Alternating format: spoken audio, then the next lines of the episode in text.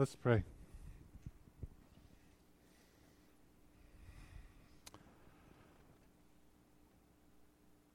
Father in heaven, thank you for this community. Thank you for this space. Thank you for the beautiful mountains that surround us. Thank you for the city. Jesus, thank you for coming and dying on the cross for our sins, for giving us an opportunity to walk into the throne room of God and speak our longings and our desires without any worry of retribution. Thank you for giving us the gift of relationship. But Jesus, we want to confess tonight that um, even though that gift is there, we so often um, are just in a place of struggle. We, um, our brains are not always the way we want them to be. Our hearts aren't in the right place all the time. It's hard to get our to even know if we believe sometimes. Um, but we're here, and being here is evidence that that we want to be close to you. We want to walk with you. We want to figure this all out. We want to know what it means to follow you. Um, so we, we acknowledge that and ask that you would, would be with us. And Holy Spirit, as we um, wrestle with um, truth tonight, as we wrestle with the words of Jesus, we ask that you would give us the courage to believe what's true and to push out what's not and to not hold against each other like how it's said or why it's said, but just to really listen for your the voice of God um, give us that courage. And we ask all of that in your name, Jesus. Amen. Um, discipleship, or to be a disciple of Jesus, is to get up. Let me say that again. To be a disciple of Jesus is to get up. Good, good job, Julie. get up. You should all leave right now. I'll get up. Um, I mean, I think all of you have at least seen one Rocky movie, but all of them are the same. And in every single Rocky movie, Rocky Balboa has been knocked down and he's on the mat or he's almost on the mat and he has the slow mo where all the important things of his life flash by. And he has this decision on the mat do I get up or do I give up? Right? And what's important to me and what am I fighting for? To be a disciple is to get up. Now, if you've been around the village for a while, you know that I like the Matrix. So I couldn't not say being a disciple is getting up without showing this clip. So it's only 20 seconds of the Matrix but hopefully you can hear it.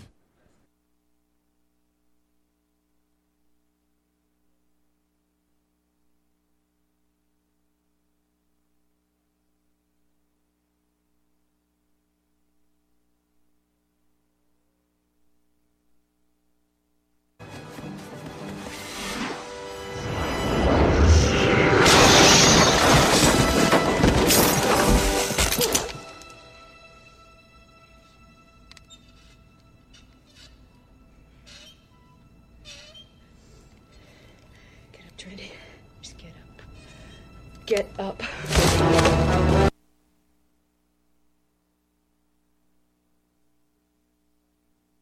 Is to get up.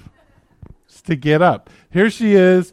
She's she's harried by the agents. She's running away from them, and she's there's that moment where she's on her back with her guns in her cool leather, thinking, "Get up, get up." We're in a series in the Gospel of Mark, and we're going to be in the series until the end of the year. Now, we couldn't go all the way through um, verse by verse in the next 13 weeks, so we're just picking some different pictures out of Jesus' life, some events in Jesus' life um, that kind of help us understand who he is and what he's doing. And so tonight we're going to start off in Mark chapter 2 starting with verse 13. If you don't know what Mark is, it's in the New Testament. It goes Matthew, Mark, it's a gospel, and a gospel means victories or good news. And so it's a story about Jesus, the good news about Jesus, the good his victories over different things. Um, and it's kind of Mark's perspective on all of that. So we're going to read about a guy named Levi. So it starts in verse 13. If you want to find it in your Bible, it's page 991. Verse 13. Once again, Jesus went out beside the lake. A large crowd came to him, and he began to teach them. If one of the things you're going to quickly learn is if you're going to church and you're in this process of following Jesus and you're trying to figure that out, you're going to find out that there's this cycle within Christianity. And that cycle is learning, teaching, learning, teaching, learning, teaching. And in fact, in the Middle Eastern world, the way it would work is that whole front end that I just did, and I said, being a disciple is getting up. And then I told the story about Rocky. We would all stop you could break up into groups and you would practice telling that story perfectly the way I told it so that you could pass it on. But you wouldn't say, Eric said this. You would be, discipleship is getting up. It would be yours. And that is part of how Christianity works is it's teaching, learning, teaching, learning, and you own it and you give it away. And so Jesus is walking along the lake and he is teaching the people and they're following him along. It says, As he was walking along, he saw Levi, son of Alphaeus, sitting at the tax collector's booth. Now, Levi, uh, we know from the Gospel of Matthew that his name is Matthew. And when I was looking at it, like, wow, Levi, son of Alphaeus. I, I remember that there is one of Jesus' disciples named James, son of Alphaeus like, huh, I wonder if they're brothers. So I started researching this and I found a few, you know, smart, intelligent seminary students who'd written some obscure papers about how that's maybe possible. So we're going to assume it is. Um, that the two of them are brothers. Now, it says that Levi is sitting at a tax collector's booth. Now, if you've been at church for a while, then you know tax collectors are bad. But if you haven't been at church for a while, you're like, well, I don't like the IRS, but they're not bad people. Like, I don't think, oh, you work for the IRS. I'm so sorry I can't have lunch with you. Like, I might ask you a lot of questions about why you enforce certain laws, but they're not bad people. But in the first century, if you're a tax collector, you're a bad dude. See, you started out rich, and then you bought a contract from the Roman government to tax your own people. And so the equivalent of basically what you are is a mafia boss, right? You're you're the mafia, all right? And and it was the Jews hated these tax collectors because they were their own people and they were in bed with the Romans. And what would happen is the Romans would say, okay, in this segment here, this is how much money we want from this part of the land. And then everything else you earn is yours. So they would extort people. So if Levi is sitting in the booth there, he's probably a mid level mafia guy because the head mafia guy lives way up on a hill and he doesn't want to be around any other, anybody. Okay? Because the Jews had all these rules about tax collectors. One, if you were in, if you were a tax collector, then your whole family had to be tax collectors because nobody was going to have anything to do with you. You couldn't go to temple. You couldn't be a judge. You couldn't witness. You could like be a witness in a trial if you touched somebody's house, it was unclean, and they had to do all this ritual stuff to get it clean. If they touched you, it was horrible, and you had to go through all these rituals. So that they're bad dudes, right? But we have Jesus walking by Levi. Now, let's just assume that James is his brother, and that Jesus and James have been hanging out a little bit. Maybe Levi's had a, a few conversations with Jesus, but most likely in the movie here, Jesus is walking by, there's a crowd behind him, and they lock eyes, and then we have the slow mo, where all the conversations between Jesus and, and, and Levi have gone on, and, and all the discontent that Levi has with his job, and it's all there. And then there's also like the way he's extorted Jesus, and Jesus kind of gives him the look where you think he's like, Yeah, try to tax me. And so it's like you have the scene happening, right? He walks by.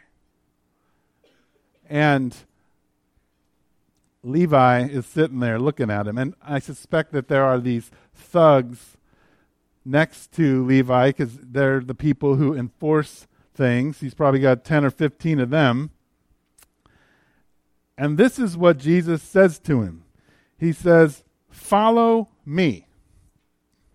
Now, I grew up in the church, which is a great privilege to grow up in the church. But what happens when you grow up in the church is that though the Bible is really big, it only has a certain amount of stories that are fun to tell kids. And so when you read through the Gospels, like it seems like Jesus is always saying, "Follow me." And so as a kid, I was like, "What is this? Like Jesus's conga line?" Like I imagine like that. Like here's Jesus trampling around, you know, the Middle East with a little line of disciples. Like, "Hey, come join the special line. Like you can be, you know, one of twelve behind me." Because I, it didn't make any sense, and it's not like people explained it to me. Like what? I mean, we don't go around. I don't go around saying "Follow me" unless I'm telling a little kid, "Hey, we're going here. We need to get in the car and go home." Right? Follow me. You know, that's that's about it. Um, but this word "follow" is where we get the word acolyte, right? Or servant or assistant. Okay. So when Jesus says to Levi, "Follow me," he's not saying, "Hey, let's go out for coffee." He's saying, you need to change your job. I have an opening. Right? You need to change your vocation. Right? Now, if I say in here, you know, the word mom, some of you are like, oh, yeah, that's me. Like if I were to say something like, you know, engineers, they're kind of uptight. Some of you would be like, oh, wait a minute, I'm an engineer. Right? Like you have, uh, you have an identity there we all have these identities that define us and the way that we define ourselves. But in the first century, what you did was who you are. Right? So for for Levi, being a tax collector is what he has. That's what he is. Being a mean dude, extorting people, he's lived into it. He's grabbed hold of it. And Jesus walks by and says, Follow me. Come be my acolyte. Come be my servant. Come be about what I'm about. Okay? So he says, Follow me.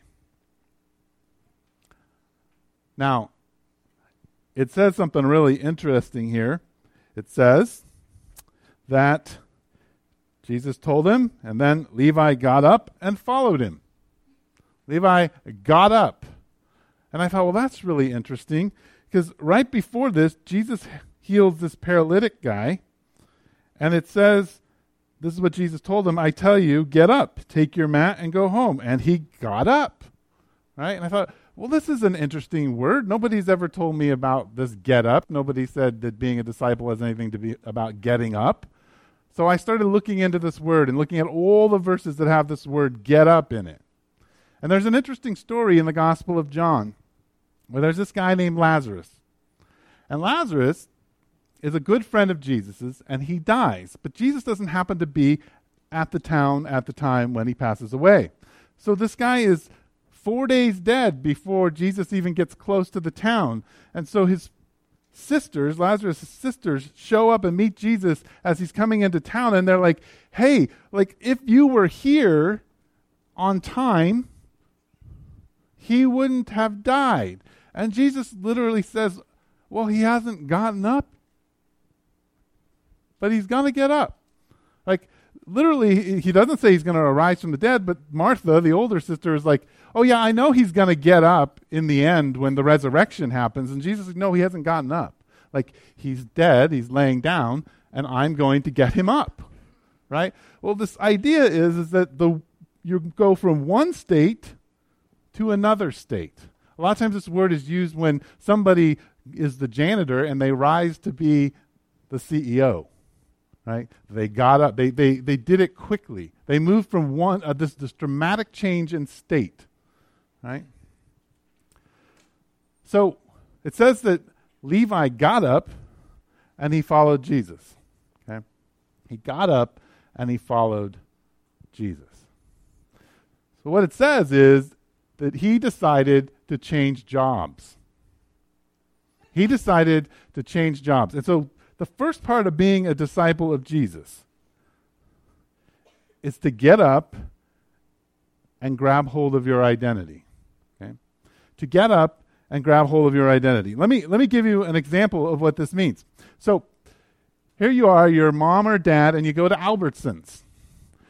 And right in the middle of Albertsons, your little ball of joy decides that they're not a ball of joy. And they begin to scream and scream, and they're unconsolable. Now, in your previous job as mom or dad, you think, this child is a bad reflection on me. All these people are looking at me. What am I going to what can I possibly do to make this child stop? Right? What you are thinking about is how you're going to fix things for you. But if you have gotten into the place where you have gotten up and you're following Jesus, you realize something that God is this child's father and mother, and you are simply on loan to the child. Right? And you're on loan in order to help this child grow closer to Jesus. And so the question then becomes if you have gotten up and grabbed hold of your identity, it's not am I a good mom or not a good mom or dad and what people think of me, but what is it that Jesus is doing in this child's life right now and what is Jesus doing in my life and what the heck am I going to do in response to that? Right? How am I going to respond to what Jesus is doing? Might mean I have to sit there and be like, well, this is embarrassing. We're just going to sit here until you stop crying because my identity is not found in if you stop crying or not, right? It changes the question you're asking. Because you begin to ask, what is Jesus doing in this person's life? What is Jesus doing in that person's life? What is what is Jesus doing? Because if you are Jesus' acolyte, Jesus' assistant, you are to be about what he is doing. Right? And here's the cool thing about this is that when Levi is sitting in the in the tax booth, Levi is passive.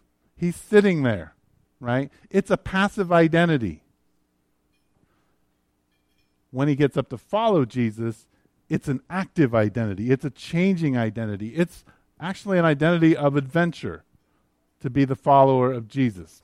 So, to be a disciple is to get up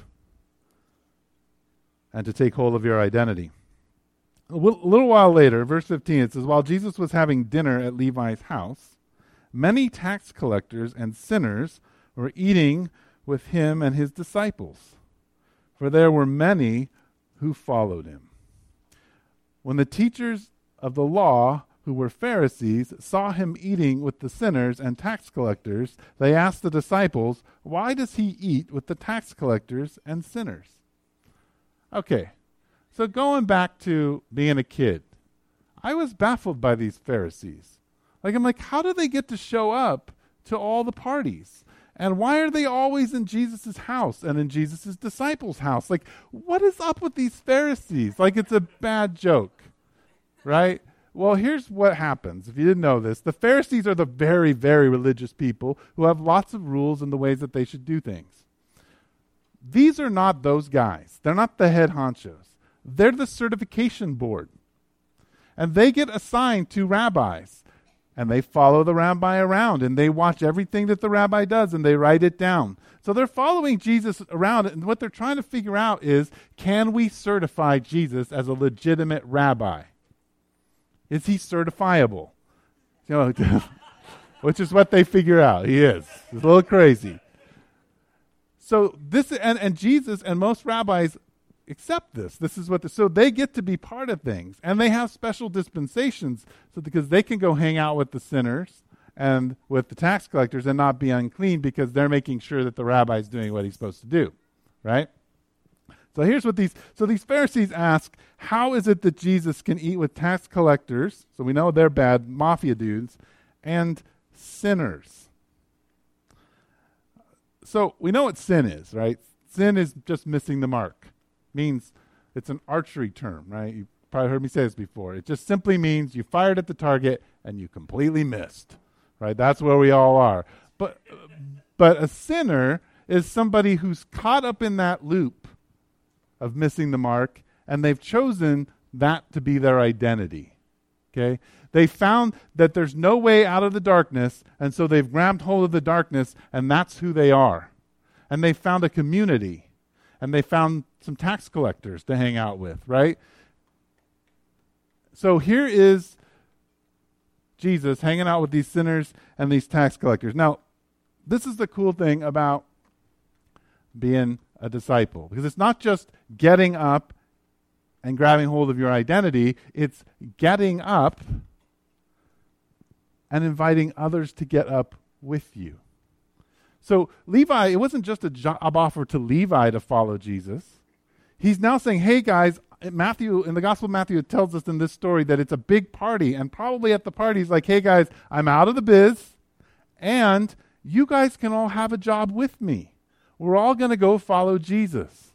Right? And that's really what it, tonight is all about. Every Sunday evening, we come together and the invitation is get up, right? Get up. Get up and follow Jesus. Because it's so easy to find ourselves back in the tax booth.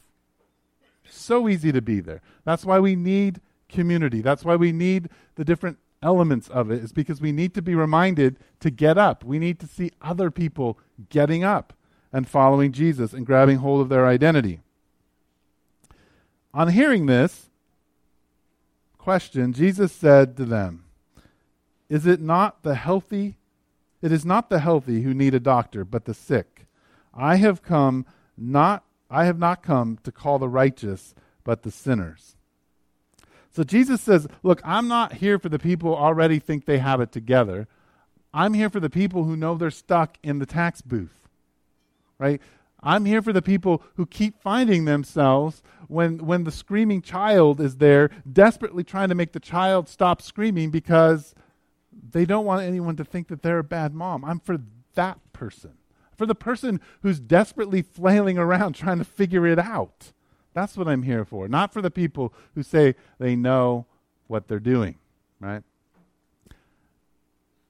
There's this healing available, saying, that, he, that, that it's not that the sinner is not stuck in the loop. The reason, so the job offer. So when Jesus walks by Levi and says, Follow me, come be about what I am about, he's saying, I'm going to give you some healing. I'm going to pull you out of the loop. And I'm going to put you into my loop. And really, the whole business of being a follower of Jesus is really just all about not being about your business, but being about Jesus' business. Right? Getting up. Now I know that I know this this is really simple, but what I want you to hold on to tonight when and wherever you are, maybe you're like me and you're caught up in some strange health issues that you can't figure out. Right? Or maybe you are like caught in your addiction and you're just like, I don't know if I can get out of this.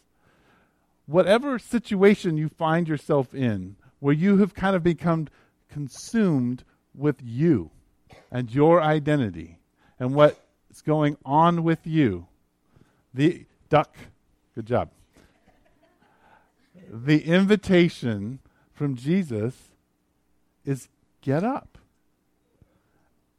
Because when he says, Follow me, literally the translation is, Be about following what I'm doing.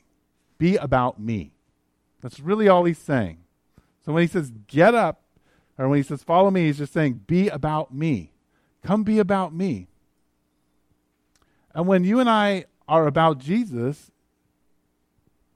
things change very quickly. Our understanding of our trials and the things that we're wrestling with change. So, being a disciple, which if you don't know what that means, it means that you believe that Jesus died for your sins and that he rose from the dead and he's coming back to make things new and that you're a sinner and you need him. If you can embrace that, then you're a follower of Jesus. That means get up, grab hold of your identity, and get up and start inviting the people around you to get up. Now, with all that said, I knew that it was going to be short tonight. I want to talk about it. So, do you have questions? You want me to expand things? Do you have some ideas that you'd like to add to it? I'm going to need a mic. Oh, wow, look at that. I have a mic. Anybody want to comment? Anybody? We need a mic manager. Sounds like a mic. Does anybody have a comment? Anybody think they want to say? Question? Thought? You don't have? Oh.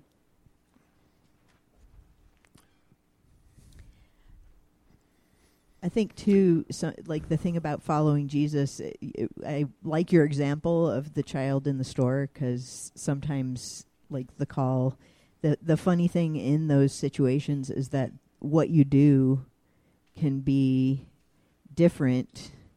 So you God, what Jesus is doing is maybe saying you need to sit with the child while they cry, or Jesus may be doing, we need to discipline this child and like remove them from the situation and work through things and Sure. it's like the i think i think a lot of times when we think about like following jesus there's like this these specific things that we have to do rather than actually considering what is it that jesus what is jesus doing not what do i need to do in order to be in the right as i follow jesus Right.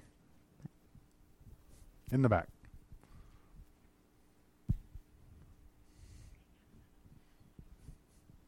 Um, I grew up waiting for a very specific, amazing calling where I was going to go save the world.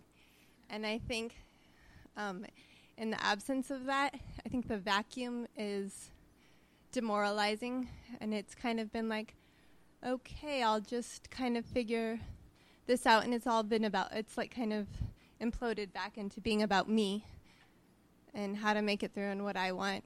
Um, and so, this idea that I'm absolutely called, it's not like I'm called very specifically to this one ministry that's going to make my whole life all of a sudden justified, but it's like I'm called into this whole community, into this whole thing that Jesus is doing, makes me feel like I can. gives me the courage to let go of all those things that were all about me again and, and be about something bigger and more important and that's really inspiring to me. Cool. That's awesome. Oh, Ruben, over there. Welcome back, Ruben. Hi, it's great to be here. So I think that uh, when you get up and follow Jesus, people think that that's going to change their state and that it's going to be a glorious thing and that reflects in their outward circumstances. But when you get up to follow Jesus, you also give up something, you know, spiritually. And knowing how to get up and follow Jesus very much involves knowing what it is you're leaving behind. You know, because if you're going to change spiritually, something about you has to essentially die. You've got to lay something down to do it. Yes. Over there. If you have the mic, you'll have to be the mic walker. Um, I was thinking about this and, you know, thinking about the, you know, to follow Jesus, we have to, you know, pick up our cross and follow him. Um, and that that's a really, that's a burden. You know, it's a, it's a big sacrifice and that, you know, I've been contemplating my walk thus far with Christ and it's just this continual um, dying to myself um, that it's not just like even just a one time thing. It's like a, you know, oh, it feels almost like a cycle. Sometimes you like, okay, I'm going to do it this time, and then, you know, life happens, and then you find yourself in the middle of the grocery store, like about to lose your mind, and um, yeah, just this continual dying to s- yourself um, and getting up and following Him and picking. Uh, leaving the pieces behind, really, you know, uh, not trying to pick up the pieces, not trying to fix them, uh, but uh, really just um, dying to your own your own needs and wants. Oh, thanks, Ashley. Anybody else? All right, we'll go Mike, Ron, and Emily, and then I don't know if there's. Um,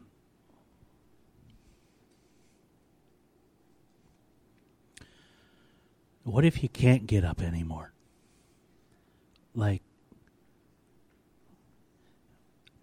I, when I read the Bible, I see that God has certain promises that He's going to give His children.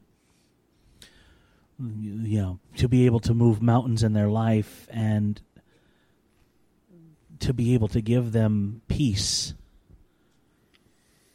And if you keep getting up and you never feel that peace, and the mountains in your life continue to get larger, what do you do? Well, I, I would say there's a couple things. Um, one, I would think about Levi himself, who got up and had no idea what was going to happen. He was, didn't know that the person he was following was going to die on a cross. And he, I mean, Levi abandoned him. Um, didn't know that he would probably die as a martyr, and things weren't going to work out for him. He he got up, and he followed, um, because there was something that this man offered. Um, the other thing, though, is that God gives us a church to lift us up, to pick us up, to help us get up. Like, it's not a thing that you do on your own, and it's a repeated process. You can't get up on your own. We do it together. Um, we walk together in those things. We help each other up. The other thing is, I think a lot of times we say, I don't have any peace, but that's not true. We're just trying to define peace by the world's view and not by the view of the God of the universe. This is peace. If you're sitting here right now, you have peace. You're amongst the people of God, and the Holy Spirit is present and powerful. A lot of times we rate things on how we feel in the moment. But I have a lot of acid reflux right now, so I don't have any peace, right? Um, that affects the way I think. So that would be what I would have to say. Um, we're running out of time, but Ron, if you can be really short. but the mic is coming. Mike is bringing the mic. Mike is bringing the mic. Thanks, Mike. Thank you, Mike, and thank you, Mike. Um, is it on? Okay.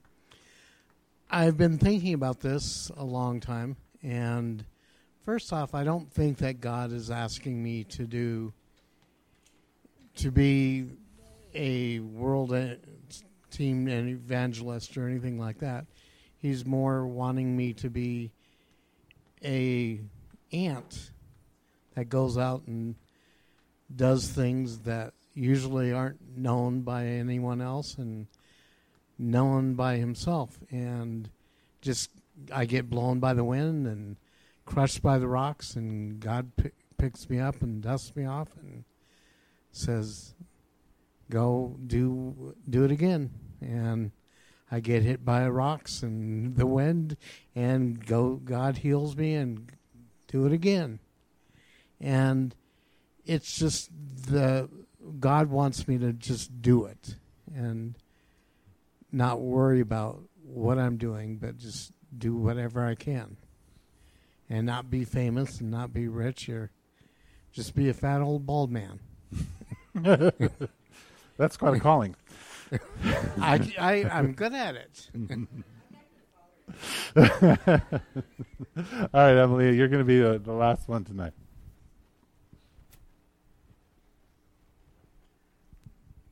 As soon as you said make it your life about Jesus, I thought, oh, my addiction, hungry all the time, thinking, how am I ever going to stop eating?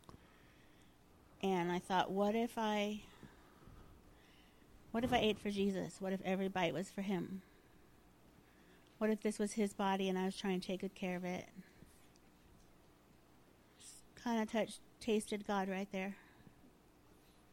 Cool. Now, I know that when you use a little slogan like Nike, just do it.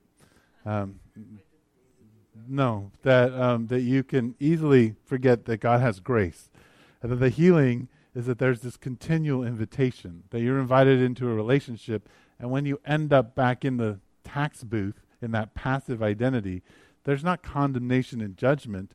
There's Jesus walking by saying, "Hey, come follow me. Come be about what I am." Not why are you back there?